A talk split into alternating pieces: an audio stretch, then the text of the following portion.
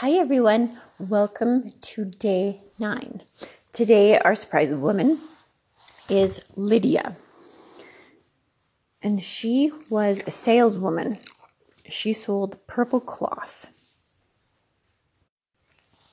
It says, On the Sabbath, we went a little way outside the city to a river bank where we understood some people met for prayer, and we taught the scriptures to some women who came. One of them was Lydia, a saleswoman, a merchant of purple cloth. She was already a worshiper of God, and as she listened to us, the Lord opened her heart, and she accepted all that Paul was saying.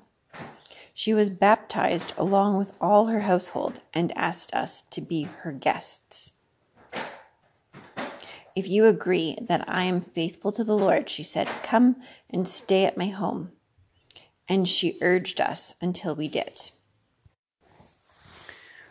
Once Lydia believed, she made a confession of her faith to her whole world through baptism, and then she assembled her entire household, told them what had happened to her, and asked them to believe. After her entire household accepted Christ as Savior and was baptized, Lydia invited Paul and Silas to stay in her home, as we just read.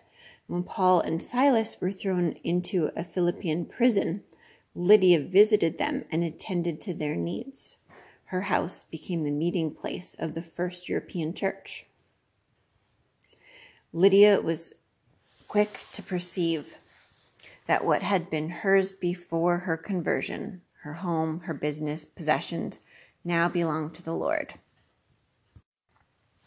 Thank you, Jesus, for Lydia Thank you for her example of faith and courage. And I, I pray that all of our listeners will also be encouraged to have the same faith and, and courage.